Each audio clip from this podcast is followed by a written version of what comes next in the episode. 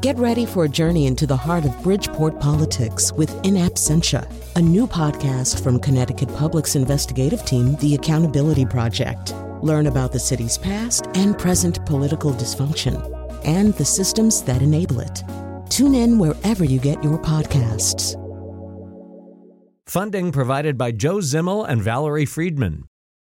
And first of all, I want to say this show, which is about translation, mainly literary translation, but also translation into subtitles and dubbing and stuff like that. This has been a lot of fun to prepare for. I've wound up thinking about things that I wasn't expecting to think about. But yes, we consume a lot of things that are translated. Poems, novels, plays, movies. Quite frequently, we don't even really pay much attention to who did the translating. And I can guarantee you that most of the people who did the translating didn't get paid very much for their work, even though their work is intrinsic to our enjoyment of whatever it is that we're consuming. So all of that will be explored today with people who do translate works for us to consume and enjoy after the news.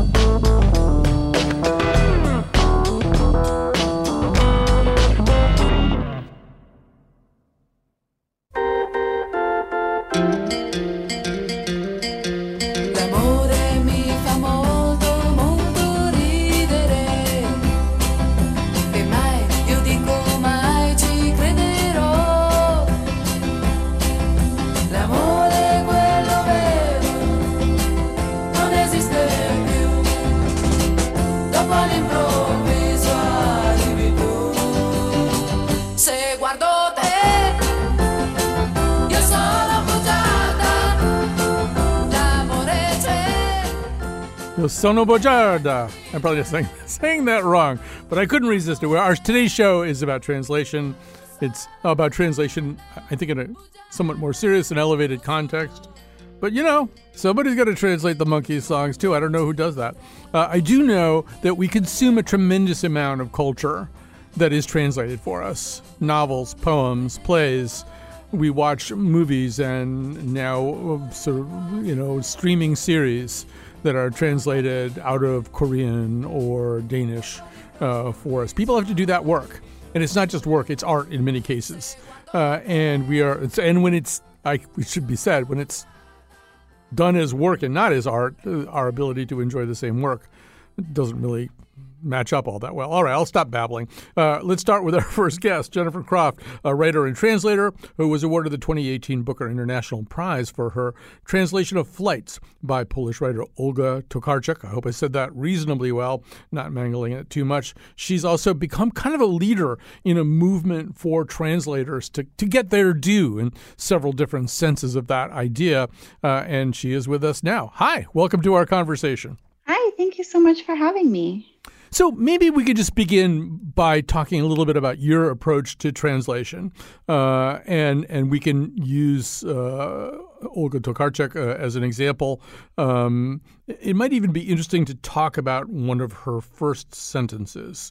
There's a first sentence that could be translated as, "It happens that God tires of his brightness and quiet. He sickens of infinity." It also could be translated as, "It happens that God is tired of his light and silence, fainting him from infinity." But your process when you translate is obviously not to translate word for word, not to do a strictly lexical translation, but to really try to understand what the author is trying to say and how to get there in a different language. Maybe you could say a little bit more about that and what you did with that particular line, too. Sure. Yeah, so I have described in the past that, well, first of all, I should say that everyone's approach is very different. Mm-hmm. So every translator I know describes their process in a different way. And famously, there are so many metaphors for translation. So it can be, you know, compared to musicians or in film, like the director or the actor. People just choose different ways to go with it. But I've described feeling like I'm kind of swimming in a cove when I'm reading the book that I'm going to be translating. And I just fully immerse myself in it as much as that is possible.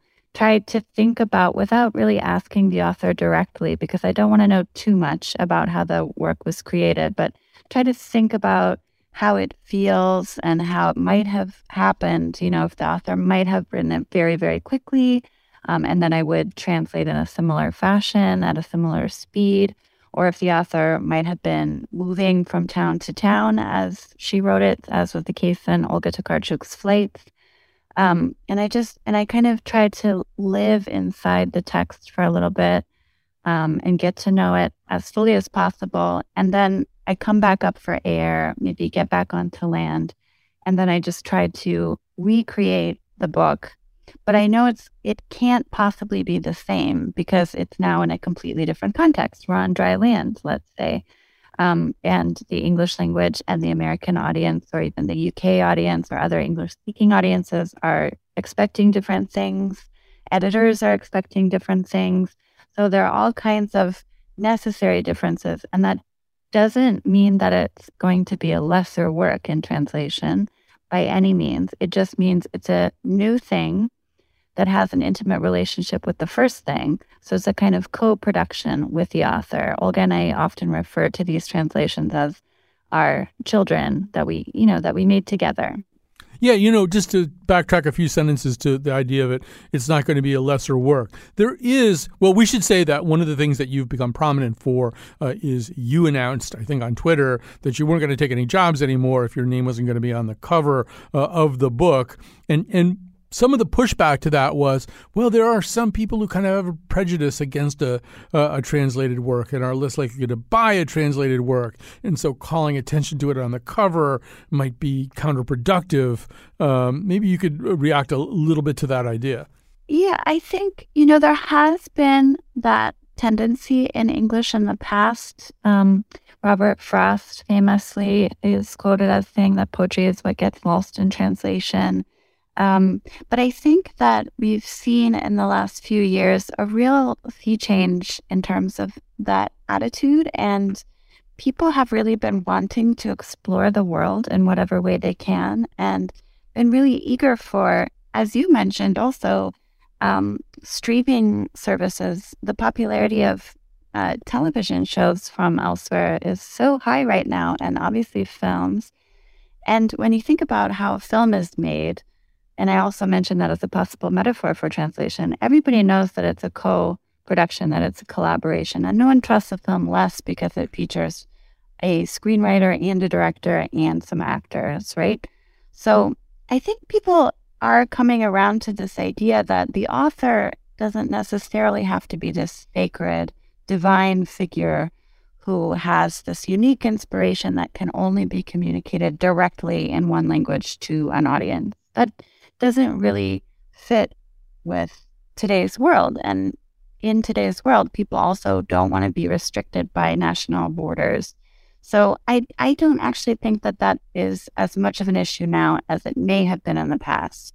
Right. And we should say that, in the current environment, historically, there have been writers who people want to read and have to read in translation, whether it's Garcia Marquez or I'm trying to think of another good example from the past. But right now, it's Elena Ferrante, it's Nausgaard, it's Murakami.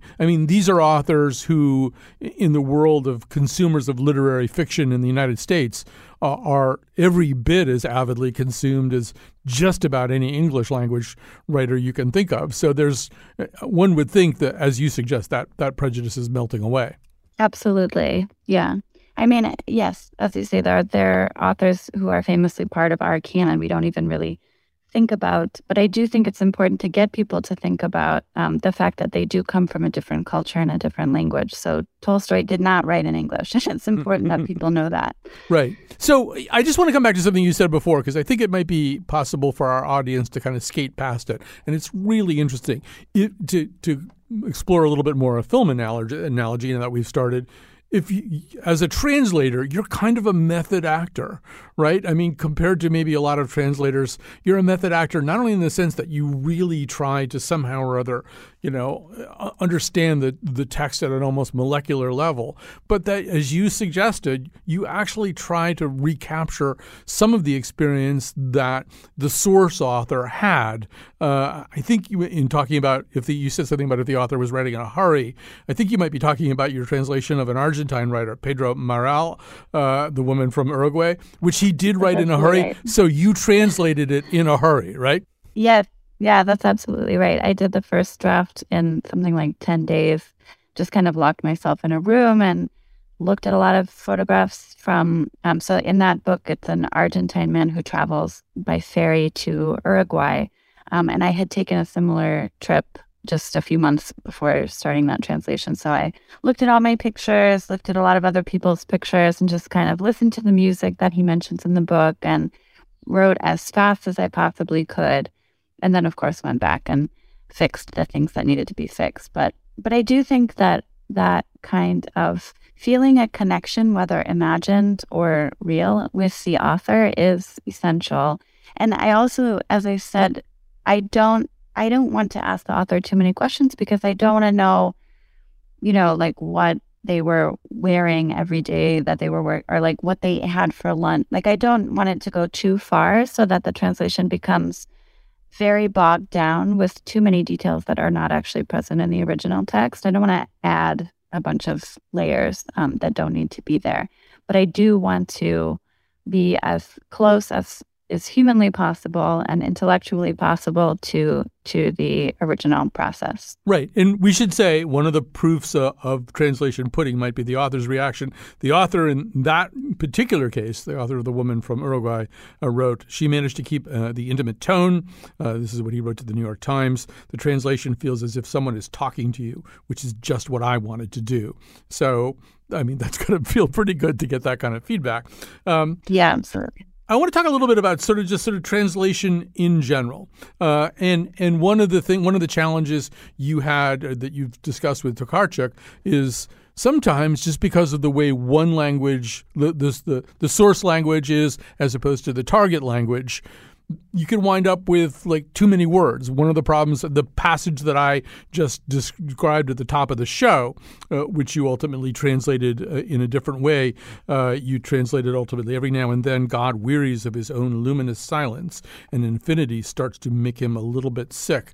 But as you say, that's more words than Tokarczuk did. Not that there's any prize given out for doing that, but there are just sometimes where you need more words in English than you do in your source language.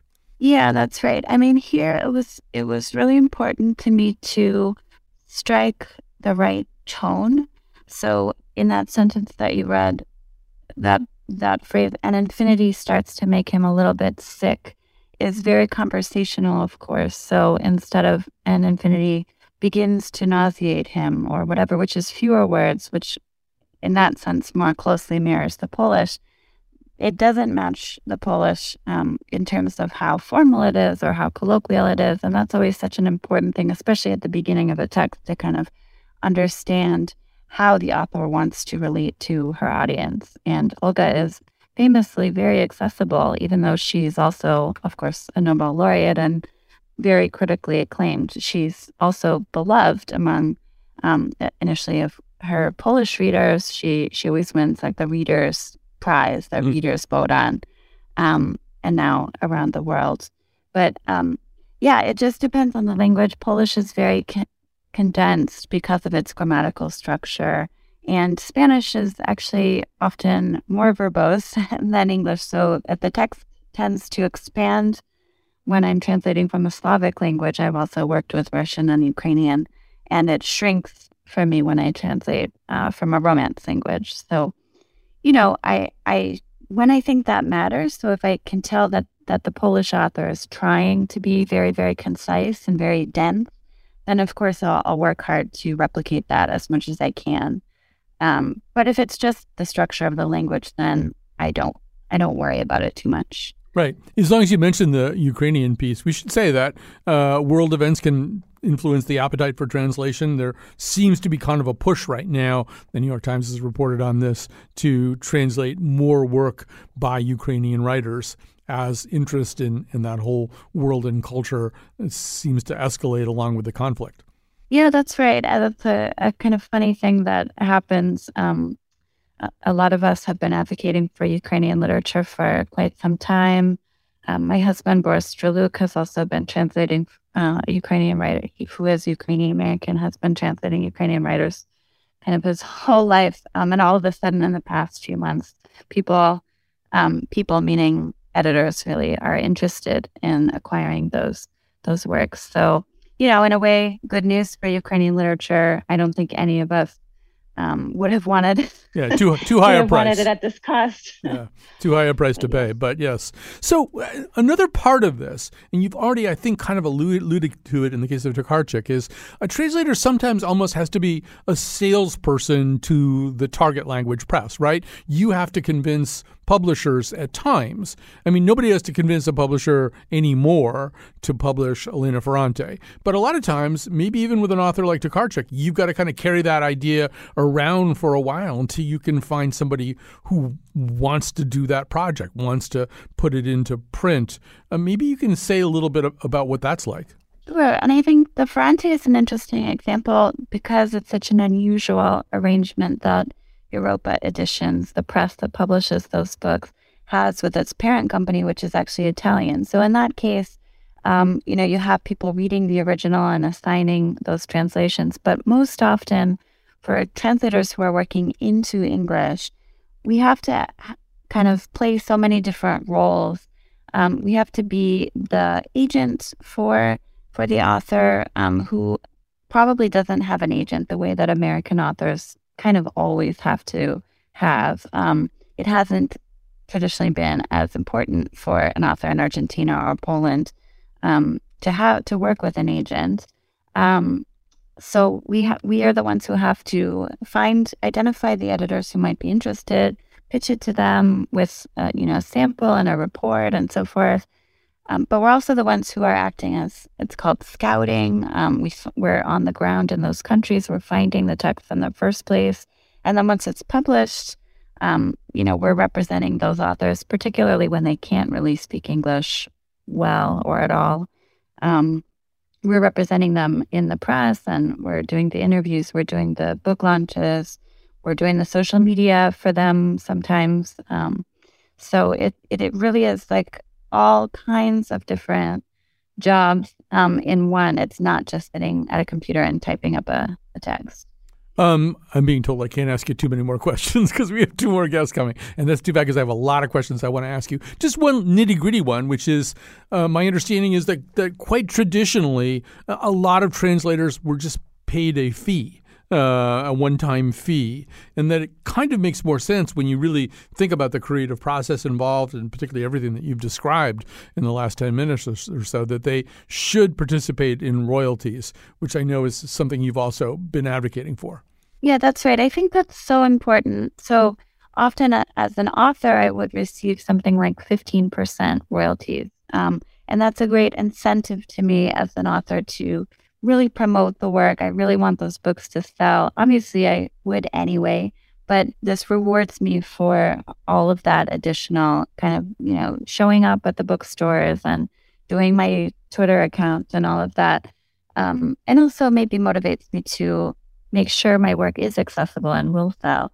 And often, unfortunately, translators don't see any of those profits. And that just doesn't make sense. And I think even from a business standpoint, if I were a publisher, I would want to incentivize the translator to promote the work as much as possible and to really, make sure they turn in a polished text. You don't want them to just be turning in the first draft because that'll ensure they get their fee.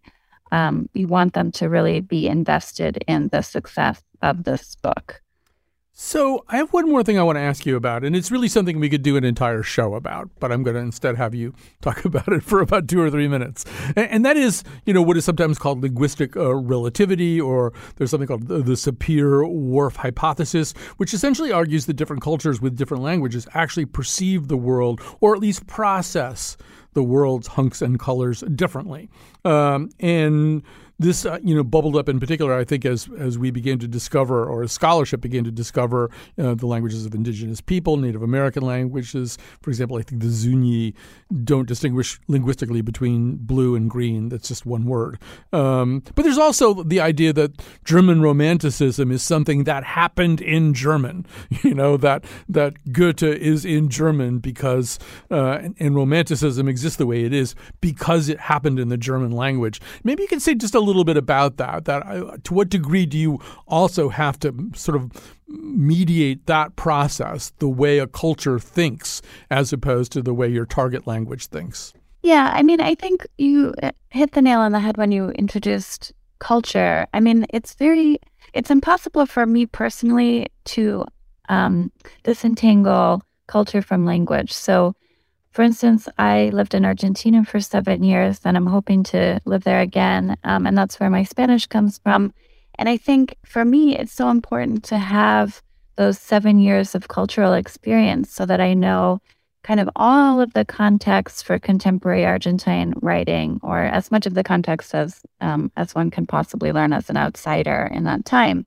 And that way I can really translate not just the words, but also I can be thinking about the facial expression of the character as they're saying those words. I can know if those words are cliches or if they are something strange that the person is saying. And I do kind of have more insight into ways of thinking that are more typical of my Argentine friends and acquaintances than they would be here. I don't know how reliant those ways of thinking are on Spanish, because, you know, when you think about it, the culture of Spain would be pretty different from the culture of Argentina, which is pretty different from the culture of Mexico, et cetera. And those are all supposedly the same language. But I do kind of counsel my students to, if at all possible, to apply for a grant or work abroad, find some way to go to the country that they want to translate from, because I do really think that that's important. It's also not just translating words in that sense. You have to be bringing over a whole culture as filtered by one particular individual who is the author of that book. All right, we have to stop there, reluctantly. And Jennifer Croft is a writer and translator, awarded the 2018 Booker International Prize for her translation of Flights by the Polish writer Olga Tokarczuk, translates in multiple different languages. Thank you so much for your time. We are going to take a little break. We're going to come back. We're going to talk to the first woman to translate the Odyssey.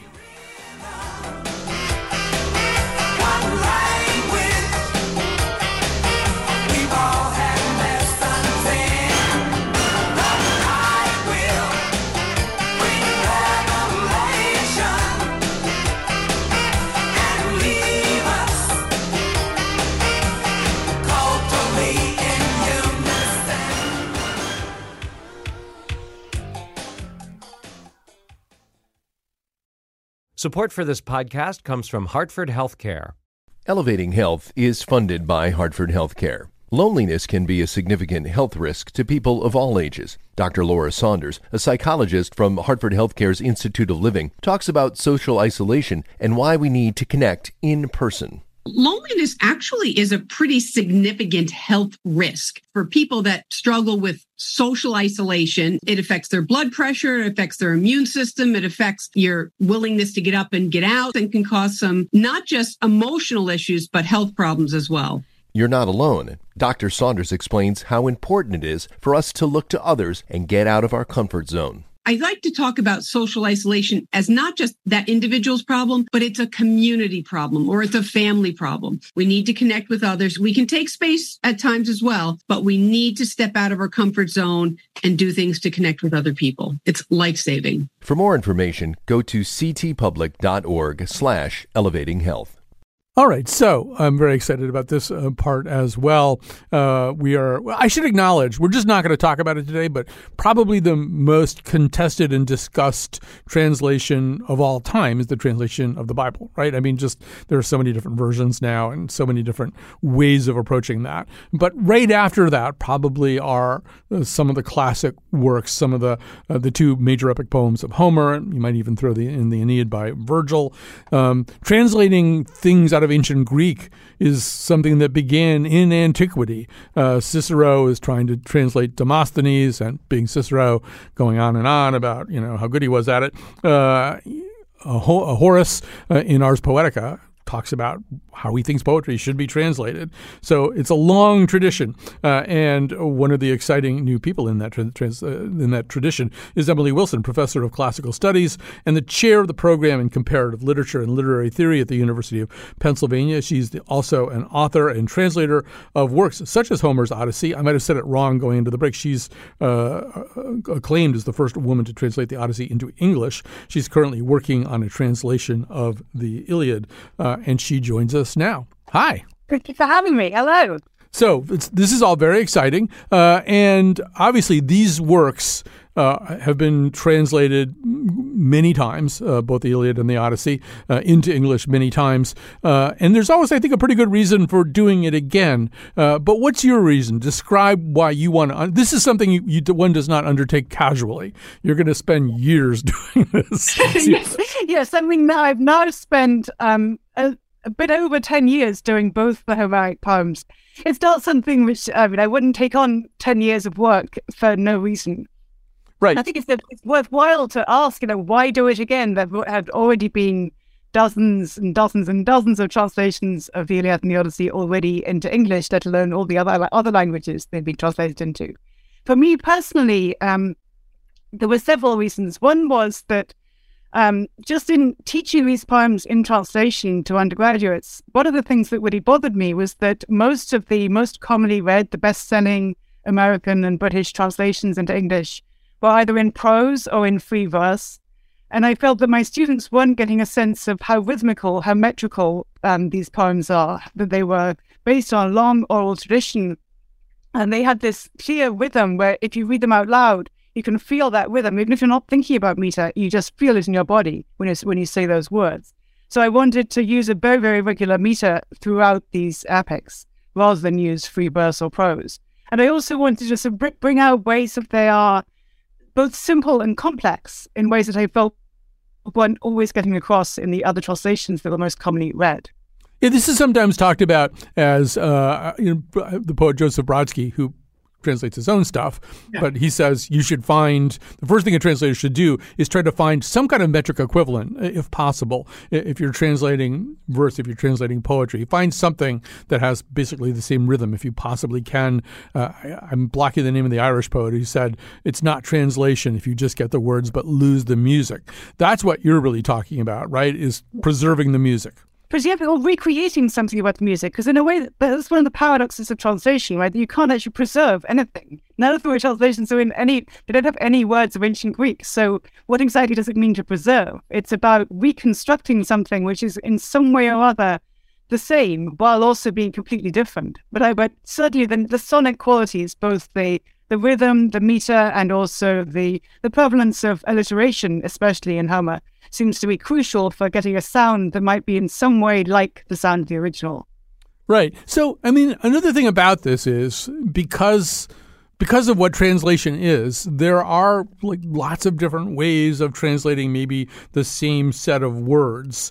I was reading an essay today by Maynard Mack where he goes through a six-word passage in the Iliad and then shows us 11 different ways that it has been translating, starting with Chapman and ending with Fagles.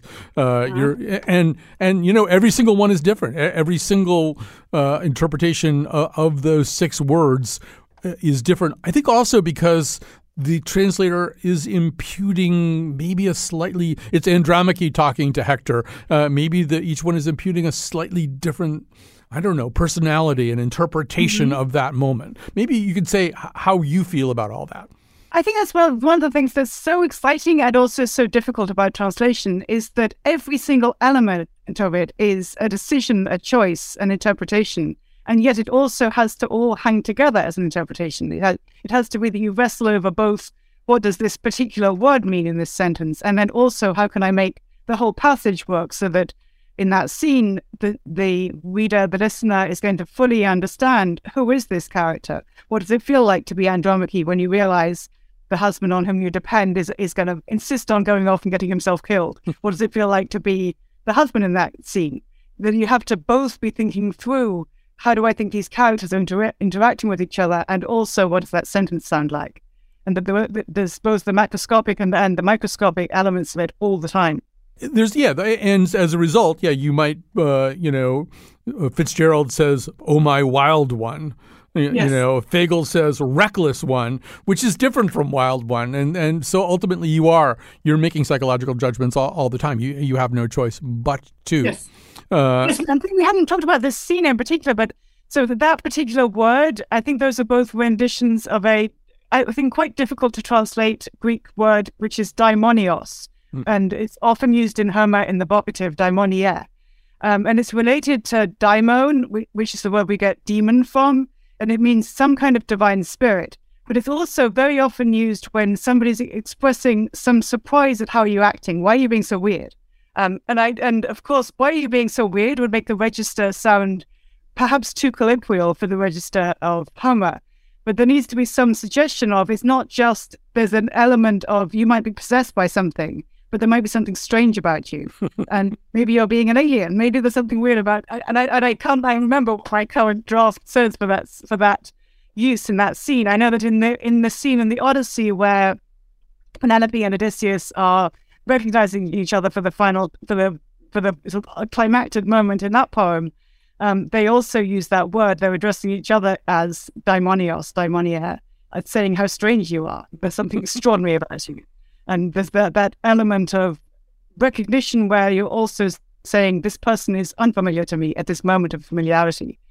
And it's very difficult because there's no equivalent in terms of the religious connotations. We don't believe in daimons or the Olympian deities. So our language is also related to all these different cultural beliefs that are different. Right. We're back to that whole idea of linguistic relativity. The language reflects the way people understand their reality. So, I was talking to Jennifer Croft about how, you don't want to wind up with too many words. And Greek, I'm a washed out, failed student of ancient Greek. I lasted one semester of college. But Greek, obviously ancient Greek has some interesting conventions to it, including this idea of particles. Particles, for people who are listening, I'm sure you could explain it better than I can, but they're almost like emoji or LOLs at times. Yes. There's like these little two-letter words that might mean something like in a manner of speaking, or I expect you to agree with the next thing, or something like that. Well, you can't put that in, particularly if you're going to try to write, in iambic pentameter. So how do you deal with all the ways in which ancient Greek is really different from English? It's really different. Yes, that's such a good question. It's a good question also in relating that to the questions of pacing, because of course a text, and especially a literary text, especially a poem, it has sonic qualities, it has character qualities, it also has the particular speed at which things happen is part of the literary quality. The essence of the text is to do with how long does it take to say something. If you clog the text up with "for indeed, however, thus it can be said that blah blah blah indeed," by trying to translate every single particle with a awkward little phrase in English, is going to end up being really hideous and also just take too long and be very boring. I think the crucial thing is just to think about how do the particles work in terms of emphasis. Mm-hmm. And it might well be that as long as you can get the word order right in English, the emphasis is going to be heard by the English listener or English reader, even if you don't actually translate every word. And it might be that in English, we might do it more by word order than by necessarily having quite as many particles. I think there were similar questions about the fact that in Homer there were so many compound epithets, so many words which are coined from two different words fused together, which of course is something that many languages do that more than English does. German does it much more than English does. Whereas if I think I can get away with a few Weinbart-Cs, but I can't necessarily fuse together quite as many words as in English as Greek can naturally do. Okay, you're reading my notes over my shoulder because I was going to ask you about Wine Dark Sea, because that's one of these things that is just debated forever. I mean, did the water look different? Is there some kind of linguistic construction that we don't understand here? Is this linguistic relativity? That's an example of a phrase that everybody knows, the Wine Dark Sea, but nobody really quite knows what it means. Did you have to come up with your own theory about that?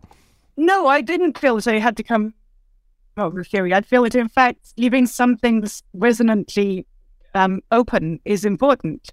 The original Oinopponton, I think it's partly about the sound. It sounds really cool. And it's conventionally translated as wine dark, but it doesn't actually necessarily mean dark. It means wine-faced or wine-looking. Mm-hmm. What exactly does wine look like? And how might the look of wine or the eye of wine be like the look of the sea? I think the reader kind of has to figure that out for themselves and think about how might wine and the sea be related in this time. So there's ways in which, as we say, Greek is very different from English. We should talk a little bit about English, too. And English is, as languages go, an unstable currency. It's changing all the time. I was listening today, getting ready for the show, to the translator. I think his name is Oliver Taplin, talking about translating Sophocles and referring to bird noises. This is years ago. He used the word Twitter. And he said, I would not be using that word right now because it just means something very different. So could you talk a little bit about that? To what degree are you translating this into, you're translating the Iliad right now, into the English of 2020, 2022, or are you trying to create some kind of timeless English? Yes, there isn't a timeless English, right? That doesn't exist. I mean, whatever English I choose is going to feel dated in 50 years, of course, and whatever I do, there's no way to prevent that. All language exists within its own time. And yeah, I certainly wouldn't use Twitter. And I'm also conscious that there are some words that I was thinking about surfing and how the idea of surf, it doesn't necessarily imply a surfboard, but then in some contexts in modern English, maybe it does.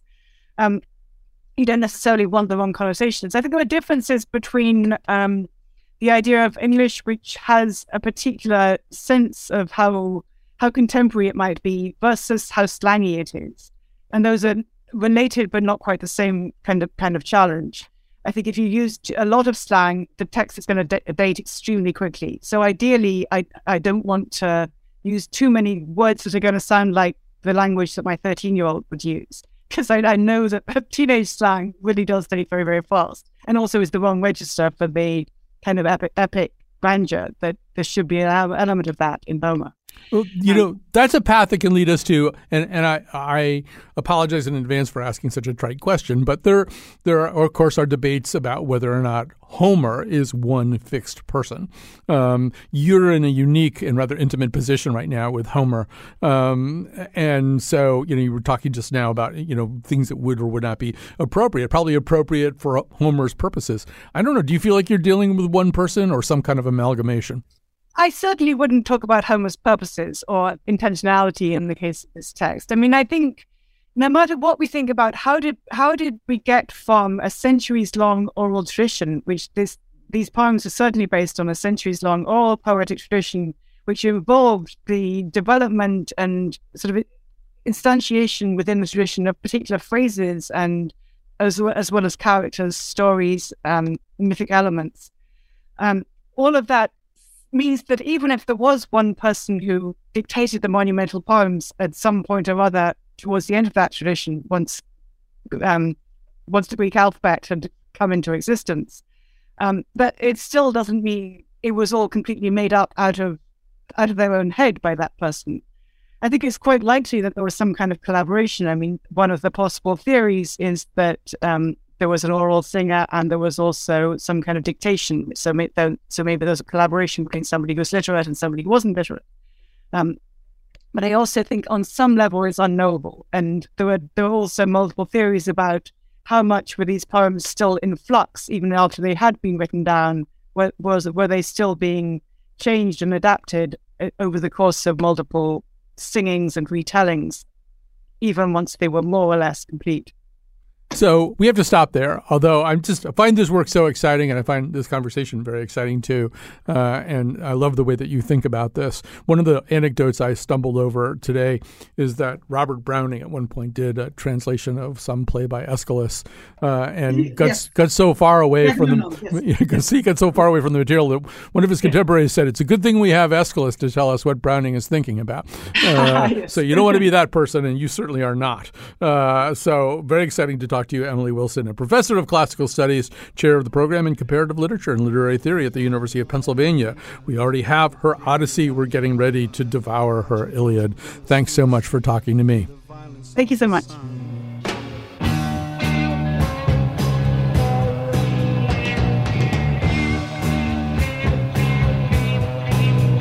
And the colors of the sea find your eyes with trembling mermaids, and you touch the distant beaches with tales of brave Ulysses, how his naked ears were tortured by the sirens sweetly singing, for the sparkling waves are calling you to kiss the white lace lips.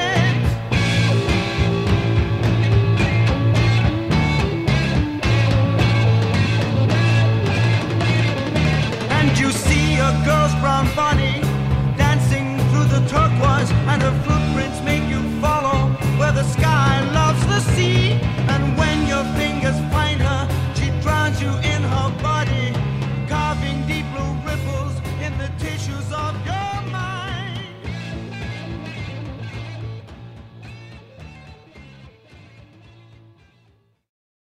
All right, so I hope you're having as much fun as I am listening to this, and I have to thank Kat Pastor. She's our technical producer, getting everything done for us today. The show idea came from Lily Tyson, our senior producer, who produced this particular episode as well. And I have to say, all day long, I've been having so much fun just reading more about this and trying to understand it more than I do. So we're going to switch gears here a little bit, move away from strictly literary translation and towards a translation that probably you consume a little bit more often, particularly these days in the age of streaming, where there's just so much content sitting there inside your television waiting to get out. But an awful lot of it was not originally performed in English, and that's where a different kind of translator comes in. Joining us now, Denise Kripper is a translator and a translation editor for Latin American Literature Today and an associate professor of Spanish at Lake Forest College. Welcome to our conversation. Thank you. Thank you so much for having me. And it's also so good to be in the show with Jennifer and Emily, two translators I deeply admire. All right. That's so nice to hear. So maybe describe a little bit the work that you've done in translating for either film or television. Yeah. So back when I was in Argentina before starting my PhD, I made a living as an audiovisual translator. So basically doing both subtitling and dubbing. This was almost a decade ago now, and there weren't streaming platforms like we have now. So I would translate these shows for different networks and channels in Argentina. So mostly translating from English into Spanish. And mention some of the shows that you translated. Starbuck from The Sun, The Office, Little Britain. They also have like a music channel. So weirdly enough, concerts too will get, subtitles. Thank you for coming. It was a great show. Things like that. Movies. Back then, it was strange getting maybe a whole season of a show. You would get like random episodes here and there, which, it has its own set of challenges for translators working on the same show.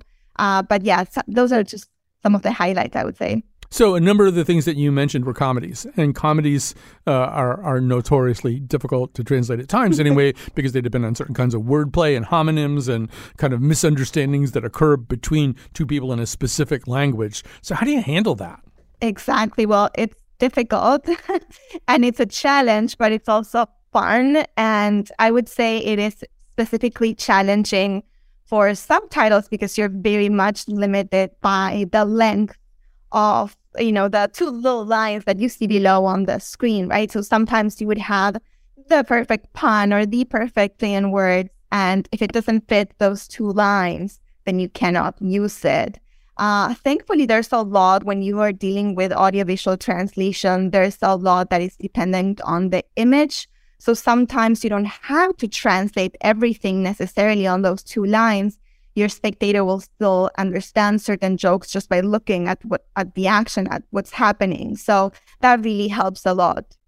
It's my vague and very, for the most part, ignorant impression that dubbing is regarded differently in different countries, you know, and that there are some countries where dubbed products, dubbed film and television is really, you know, valued and prized. And even in some cases, the actors who do the dubbing become well known in their own right for their terrific work, being Leo DiCaprio or something.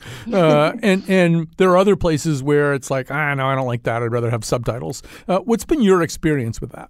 Yeah, no, that's absolutely true. I come from Argentina, and I would say we prefer subtitles. Subtitles will be the norm there.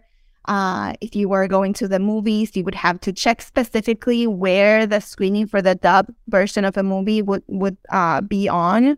While in a country like Spain, dubbing is more the norm. And I remember years ago the shock of going into a movie theater and listen, you know, hearing Brad Pitt speak with this thick Spanish accent, right? I was not used to it. I was hoping to get a subtitled version. There's actually a great documentary called Being George Clooney about this very thing you just mentioned, all these actors dubbing George Clooney into French and Turkish, and how, you know, their voice is very much recognized as George Clooney's voice in those languages, right? So highly recommend that. Right. There's also, I think, a video. It's one of the songs from Wicked where everybody sings it in the language that they sang it for in the recording, and that you see all of their faces, you know, and it's sort of done almost as a zoom or something. It's really kind of terrific to look at that. But yeah, I mean, so you're not only a translator for subtitled and dubbed work, but you're a consumer of it too. So what's your? I know you've been watching Pachinko lately, for example, on Apple TV. So. Dubbing or subtitles? Yeah, well, I first of all, I want to say that they, you know, both have the capacity to really make a show shine. And it's, you know, there's a lot of personal preference involved in this. I would say, you know, dubbing allows you to watch the film without having to read subtitles. It doesn't take as much of an effort, but you're also missing some, you know, the original voices of those actors. Like, imagine watching The Godfather without hearing Marlon Brando's, like, really characteristic voice, right? Mm-hmm. And, you know, subtitles also have, you know, other benefits, right? Then, you know, you mentioned Pachinko, which I just watched on Apple TV, based on Min Jianxi's great novel. And both the novel and the show are set in Korea and Japanese, and They've done something really clever with the subtitles. Characters will switch back and forth between languages, or one character will speak in Korean, another one in Japanese. And there's a lot of significance depending on which language they're speaking, right? So what Apple TV did was have the Korean subtitles appear in yellow and the Japanese subtitles appear in blue. So you can see when a character is code switching, if there's a specific word they are saying in the other language, if they are addressing someone specifically in one language, but then, you know, talking to someone else in another language. So, you know, I think that was a really clever way to portray something that is super important to the plot of both the show and the novel that you really couldn't have done with dubbing. Also, I think at least my very limited experience of Japanese is that I was actually traveling around Japan at one point with somebody who spoke it way better than I did. And at one point she turned to me and she said, in this country, you don't speak to people, you sing to people. And there is a sense in which sort of tone, you know, is really, really important in Japanese, the actual pitch of certain words. And that is something that would, I think, get lost a little bit if you were to dub English over what was actually spoken. Right, yeah, that difference will be glossed over. And I also think that, you know, I have no experience with either Korean or Japanese, but, you know, seeing all the first season of Pachinko, and by having that hue of the different color in the subtitle, now I'm getting better at sort of realizing when they're switching languages. And, you know, that's something that I just learned watching the show, and, you know, about tone and about certain ways of, you know, addressing people respectfully and things like that, you know, relates so much to those cultures that I've been just learning through the subtitles, or the help of the subtitles in making me understand the show and the power dynamics in the show better. Because of everything that we're talking about, because of all the streaming of international stuff, there's obviously a tremendous need for translators. Although what I'm reading anyway is that it's harder to hire those kinds of translators. You have a university gig. Maybe you can squeeze in a little translating here and there. But to do it for a living, apparently it's really hard to do because they just don't pay you that much. Yeah, that's true. I think translation is so broad that if you're doing like medical translation, if you're doing interpreting, if you're doing business translation, you can certainly make a living out of that. And I was making a living doing audiovisual translation back in Argentina too. Literary translation might be a little bit harder. But I guess one of the good things about sort of this, the presence of foreign shows through Netflix or other platforms is that people are realizing that there's such a need for translators, right? And one of the things about the U.S. is that you don't have translation training programs. And, in terms of teaching translation, that's something that is wonderful to see. In the last few years, there's been more, language programs and literature programs engaged in the teaching of translation, precisely because this is a need that we're seeing. And, we have so many bilingual students already, and the changing in demographics also help in, seeing translation as a new form of or professional development, right? And of course, this needs to be recognized and paid properly. And so I have high hopes that, this is going to happen and people will be interested in, making a living out of translation. That would certainly be good. Can be done. Yes, absolutely. We have to stop there. It's fascinating stuff. Denise Kripper, thank you so much. Translation editor for Latin American Literature Today and an associate professor of Spanish at Lake Forest College. Thanks to the rest of you for listening, and bye-bye now.